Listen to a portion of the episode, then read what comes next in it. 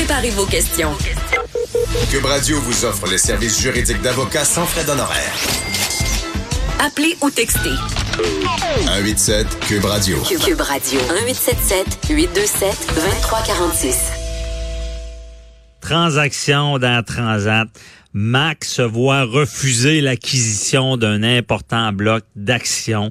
C'est par le tribunal administratif euh, des marchés financiers qui intervient. Et la semaine dernière, on en avait parlé avec euh, Maître Boily, qui nous avait fait des belles prédictions. Il je pense qu'il avait pas mal raison sur tout. Bon, c'est le fun d'avoir un analyste comme ça qui, qui nous dit ce qui va se passer devant les tribunaux. Euh, bonjour, Maître Boily. Ben, bonjour, c'est le fun de donner l'heure. Puis, vous savez, comme avocat, des fois, on plaide, euh, des fois, on a raison, des fois, on n'a pas raison.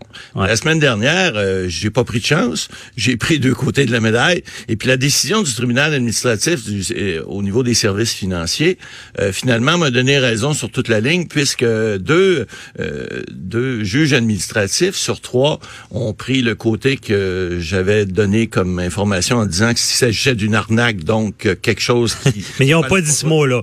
Bon, bien dit, donc, une fois ça dit, il faut rappeler les faits. Là. Oui, mais il y, a, juste une chose, il y a un autre des, des troisièmes juges administratifs qui, lui, a penché de l'autre côté en disant la libre entreprise, faut permettre ça aussi. Ouais. J'avais pas rendu décision, j'avais dit voici ce que j'en pense, mais vous savez, la libre entreprise c'est important aussi. Alors les faits, faut les rappeler. Souvenez-vous que bon, Transat, euh, il y a eu une offre de faite par euh, Air Canada pour acheter Transat. Donc, cette offre-là n'étant pas une offre agressive, mais une offre qui a été faite euh, de, façon euh, conforme. Ils ont soumis ça au conseil d'administration de Transat, euh, conseil d'administration qui est présidé par l'ancien ministre des Finances, Raymond Bachand. Bon, puis il y a des gens là-dessus, excusez-moi l'expression, c'est pas des tweets.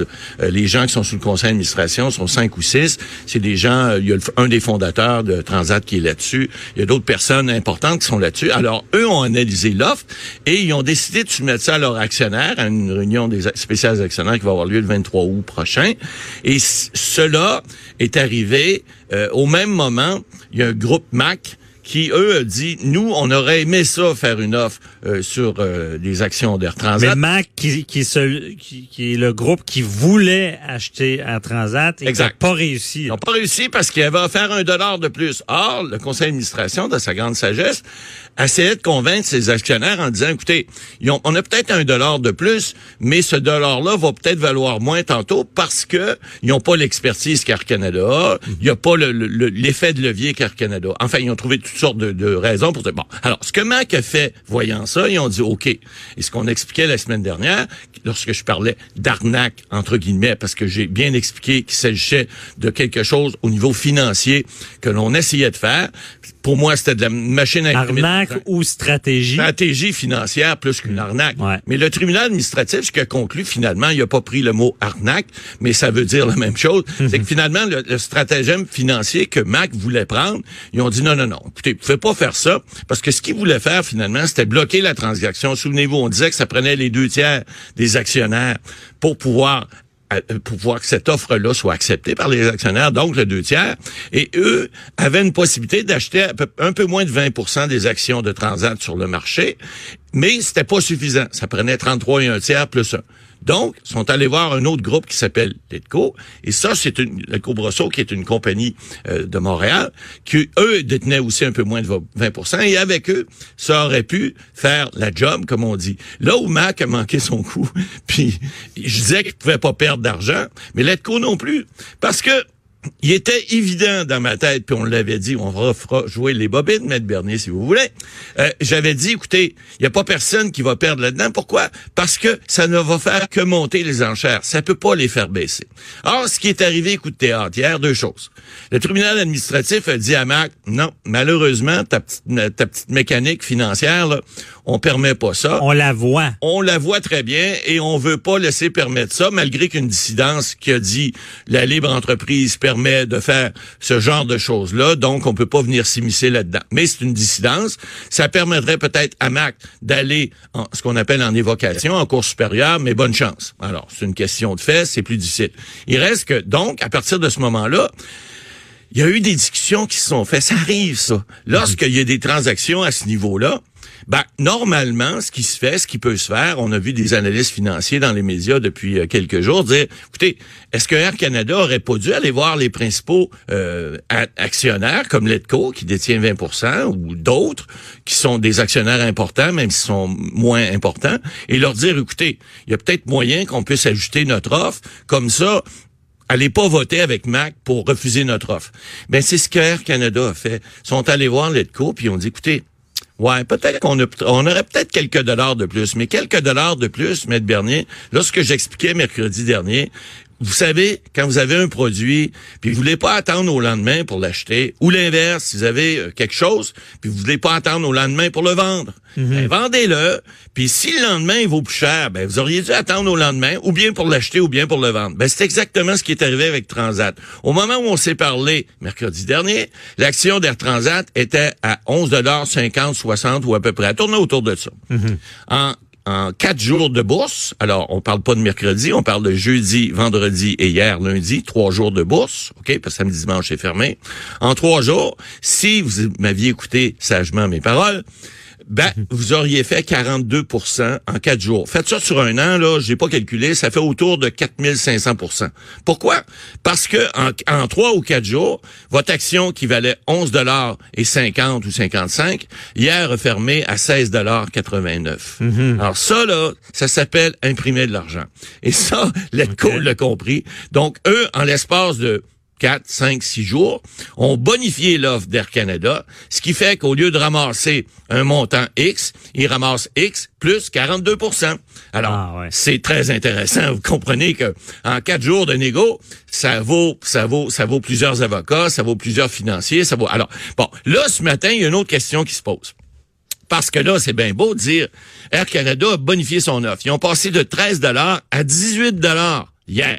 C'est pas rien, là. C'est une offre substantiellement plus élevée. Alors, ils ont Mais là, ils ont vendu leur bloc. C'est-à-dire que, non, les actionnaires devront effectivement ratifier tout ça quand même le 23 août. OK? Mais Donc, le 42 il n'est pas fait assurément. Non, c'est-à-dire qu'il n'est pas fait. L'action sur le marché a monté de 42% hmm. Mais 42% c'est à 16,89. Vous me suivez? Oui. Si on paye 18, faites le calcul proportionnel, on rajoute un autre 15% de plus. Alors, les personnes qui ont acheté des actions de Transat à 11,50 mercredi dernier, je parle pas de ceux qui ont payé 4 piastres et demi il y a un an, là, parce qu'il était à 4 piastres et demi il y a un an. Alors, mais imaginez-vous l'argent que ces gens-là vont faire. Bon, c'est l'argent qui attire l'argent, vous allez me dire, mais il reste que là, il y a un problème. Le problème, c'est le conseil d'administration de Transat. On dit, puis là, évidemment, ils n'ont pas parlé aux médias. Puis je pense que c'est une bonne loi. Puis peut-être M. Richard Thibault pourra vous en parler dans une future chronique pour dire comment qu'on gère les crises à ce niveau-là, parce que c'en est une aussi, une petite. Parce que là, les actionnaires vont dire, écoutez, vous aviez accepté une offre à 13 il y, avait, il y en avait une à 14 ça vous tentait pas de faire une petite surenchère? Ils l'ont fait, effectivement, ils l'ont fait. Mais ils l'ont fait pourquoi? Parce qu'il y a un actionnaire minoritaire qui s'appelle Letco Brosso, qui est allé cogner à porte, ou Air, ou Air Canada est allé vice-versa cogner à sa porte pour dire, écoutez, donnez-nous un peu plus, puis on va faire en sorte qu'on va voter en faveur de votre proposition, ce qui fait que le, deux tiers, vous allez l'avoir la réunion du 23. Et c'est ce qu'ils ont fait. Alors là, ce matin, ben évidemment, il y a des gens qui posent des questions au conseil d'administration de Transat en disant Ouais, mais ça vous a pas tenté de faire ça avant? Si on l'avait su, il y aurait pas eu toute cette probablement là, cette, petite gaguerre judiciaire-là avec Mac. Bon, effectivement, c'est des questions qu'on peut se poser. Mais est-ce qu'un conseil d'administration doit nécessairement euh, faire en sorte parce qu'on on sait qu'une offre, dans dans un cas comme ça, il n'y a pas de négociation qui se fait entre les deux. C'est Air Canada qui est arrivé, qui a déposé une offre. Puis il n'y a pas de contre-offre qui se fait. Ils peuvent déposer une nouvelle offre et une nouvelle offre, c'est toujours le marché qui va jouer. C'est-à-dire que là, Mac est venu déposer une offre à 14 Et là, il faut, faut que l'offre quand même soit ratifiée aux deux tiers. Exact, oui, oui tout à fait. Ça, ça change. Et la question, est-ce que Mac a dit son dernier mot? Peut-tu euh, revenir ben et bonifier tout ça? Il pourrait, en théorie, revenir avec une offre encore substantiellement plus élevée. Mais là, ce que Air Canada a fait, il y a un jeu qui se joue, là, OK? On, a, on, on, a, on a calculé, parce qu'à un moment donné, une offre, une contre-offre, une offre, une contre-offre, un moment donné, on, décide, hein? On décide qui on prend. C'est quasiment des enchères. C'est hein. des enchères, mais là, Air Canada, en bonifiant son offre de 5 donc on parle de presque 40% ou 38% de plus, ça dit à l'autre en arrière, écoute, toi, là, si tu veux l'avoir, nous, on a l'expertise, nous, on a ce qu'il faut, on a, on a le, l'effet de levier qu'il faut pour faire fonctionner ça. À 13 dollars, il était prêt à nous prendre, malgré que vous offriez 14. Donc, vous offriez presque 8% de plus, puis il nous prenait quand même. Mhm. Ça veut dire qu'à 18 dollars, vous allez devoir offrir plus que 8% de plus. Mais là, est-ce que ça devient intéressant pour Mac? C'est toute la question. Alors, il y a un jeu de financier, qui a, une petite tiraillade qui se fait, mais il y a un calcul mathématique qui s'est fait derrière la nouvelle offre d'Air Canada qui fait que Letco Brosseau a dit, moi, je suis prêt à l'accepter 18. Mais est-ce que Mac va arriver en arrière pour offrir 22, 23? Ben, moi, j'en doute fort. Maintenant, tout est possible dans le milieu financier, mais à un moment donné, c'est bien beau vouloir jouer gros bras, mais il faut qu'il y ait une rentabilité en arrière. Alors là, on est passé mhm. de 530 millions à 740 quelques millions. On va être rendu au milliard de l'achat de Transat? Mais c'est à suivre, Maître Bernier. Mais vous savez, dans ce milieu-là, on sait jamais. Mais il reste que là, le tribunal administratif a dit, ils n'ont pas pris le mot arnaque, mais on dit, votre petite game manque, là, on l'a vu venir, on n'embarque pas là-dedans. Puis Air Canada a bien fait en disant, Bon, le tribunal n'embarque pas là-dedans. On va bonifier notre offre, comme ça, on va venir fermer le clapet à tout le monde. Mais Maître Boily, il nous reste une minute, mais je comprends que le tribunal administratif est intervenu, ils ont vu, mais il y a une dissidence qui veut dire qu'il y a un juge qui est pas d'accord. Euh, disant qu'il y a le libre marché qui, d'après moi, est très, très fort dans ce domaine-là et Mac va sûrement essayer d'aller euh, oui, En, droit, vous auriez raison, mais dans les faits, les, les, les, calculs financiers font en sorte que la nouvelle offre d'Air Canada, si Air Canada n'avait pas fait une nouvelle offre, vous auriez parfaitement raison de dire il y a une dissidence, on monte plus haut, on va aller voir plus haut parce qu'effectivement, la dissidence, tant qu'à moi, est importante.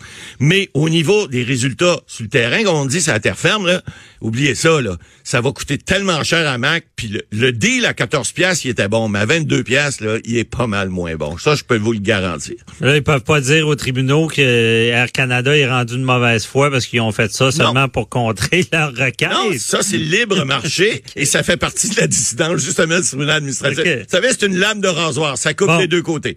À suivre, à savoir si euh, le deal sera toujours bon et si c'est Air Canada qui qui ramasse la cagnotte. On verra. OK, parfait.